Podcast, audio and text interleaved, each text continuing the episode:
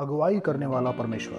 प्यारे भाई और बहनों, क्या आपने कभी महसूस किया है कि आपको वाकई परमेश्वर की बुद्धि की आवश्यकता है? कभी कोई फैसला लेते समय आपको महसूस हुआ हो कि एक अच्छी सलाह, एक अच्छी काउंसिल वाकई मदद कर सकती है? काश कोई मेरे फैसले में थोड़ी रोशनी डाल दे, कंफर्म कर दे कि मेरा फैसला सही है या नहीं। प्यारे विश्वासियों, एक मसीही होने के नाते आपको सिर्फ इस आशा में जीने की आवश्यकता नहीं है कि काश मैं सही फैसले ले सकूं, काश मैं सही चुनाव कर सकूं। पर यदि आप एक विश्वासी हो तो मैं आपको ये बताना चाहता हूं कि ये परमेश्वर का वायदा है कि वो आपको सिखाए, वो आपको सलाह दे। भजन संहिता की किताब उसके बत्तीस अध्याय के आठवें पद में लिखा है, मैं तुझे बुद्धि दूंगा और जिस मार्ग में तुझे चलना होगा उसमें तेरी अगुवाई करूंगा, मैं तुझ पर कृपा दृष्टि रखूंगा और सम्मति दिया करूंगा। परमेश्वर की संतान होने के नाते उसका पवित्र आत्मा आपके अंदर रहता है और परमेश्वर ने पवित्र आत्मा इसीलिए दिया है कि वो आपको सिखाए, आपकी अगुवाई करे।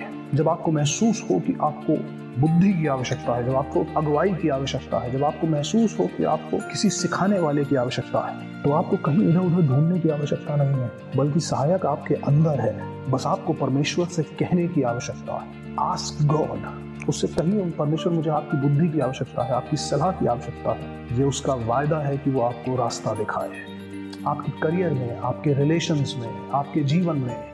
As a believer you just need to ask God. The counselor is within you. When you need to understand few aspects of life and you need some clarity, जब धुंधला सा दिखाई दे रहा है और आप साफ साफ देखना चाहते हैं, just ask God and He will instruct you. वो आपको सिखाएगा। और प्यारे दोस्तों, आप ये कैसे उम्मीद कर सकते हैं कि आपकी जिंदगी के बड़े फैसलों में तो वो आपको सलाह दे, जबकि आपने छोटे छोटे फैसले लेते समय उसकी बात को इग्नोर किया है। छोटी छोटी बातों में आपने परमेश्वर की आवाज़ को अनसुना किया है। एक अच्छे विश्वासी को ये शोभा नहीं देता कि वो मौका परस्त हो। जब आपको ज़रूरत लगे तब आप उससे जाके सलाह मांग लो। नीति वचन की किताब तीसरे अध्याय उसकी पाँचवीं और छठी आयत में लिखा है, तू अपनी समझ का सहारा न लेना, वरन संपूर्ण मन से यहोवा पर भरोसा रखना, उसी को स्मरण करके सब काम करना, तब वह तेरे लिए सीधा मार्ग निकालेगा।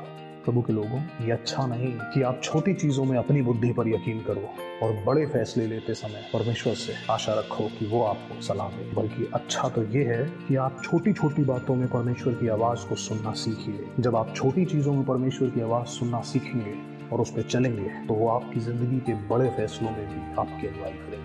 आज ही से परमेश्वर की अगुवाई में अपना दिन शुरू कीजिए। छोटी छोटी बातों में उससे पूछिए, उससे सलाह मांगिए। वो आपको रास्ता दिखाएगा, वो आपकी अगुवाई करेगा। उसकी धीमी आवाज़ को सुनने की कोशिश कीजिए, उसके चेहरे की ओर ताकते रहिए और यकीन जानिए आप अचंभित रह जाएंगे कि परमेश्वर किस तरह आपसे बात करता है, आपकी अगुवाई करता है, आपको सलाह देता है। छोटी चीज़ों में वफादार रहिए, वो बड़े में भी आपके साथ होगा। आइए दुआ करें।